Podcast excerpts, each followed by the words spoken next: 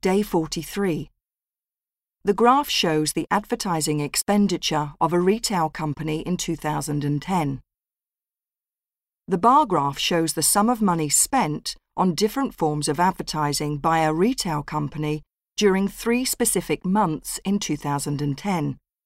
Overall, with the exception of radio, there were significant variations seen in the allocated budget across the various media in these months.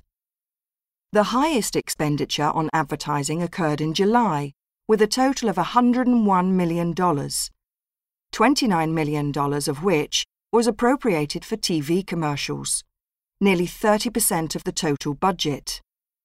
While spending on catalogue and internet marketing was $19 million and $21 million respectively, less than half that amount was spent on press and radio advertising.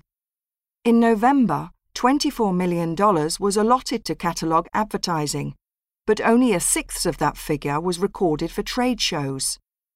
Also, press and online portals were designated the same amount of $18 million for promotion that month. In March, $23 million was devoted to advertising in the press, clearly the heaviest investment.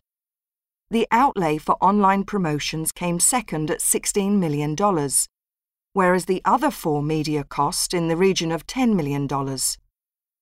Finally, across all three months, the relatively small amount of $8 million was used to advertise on the radio.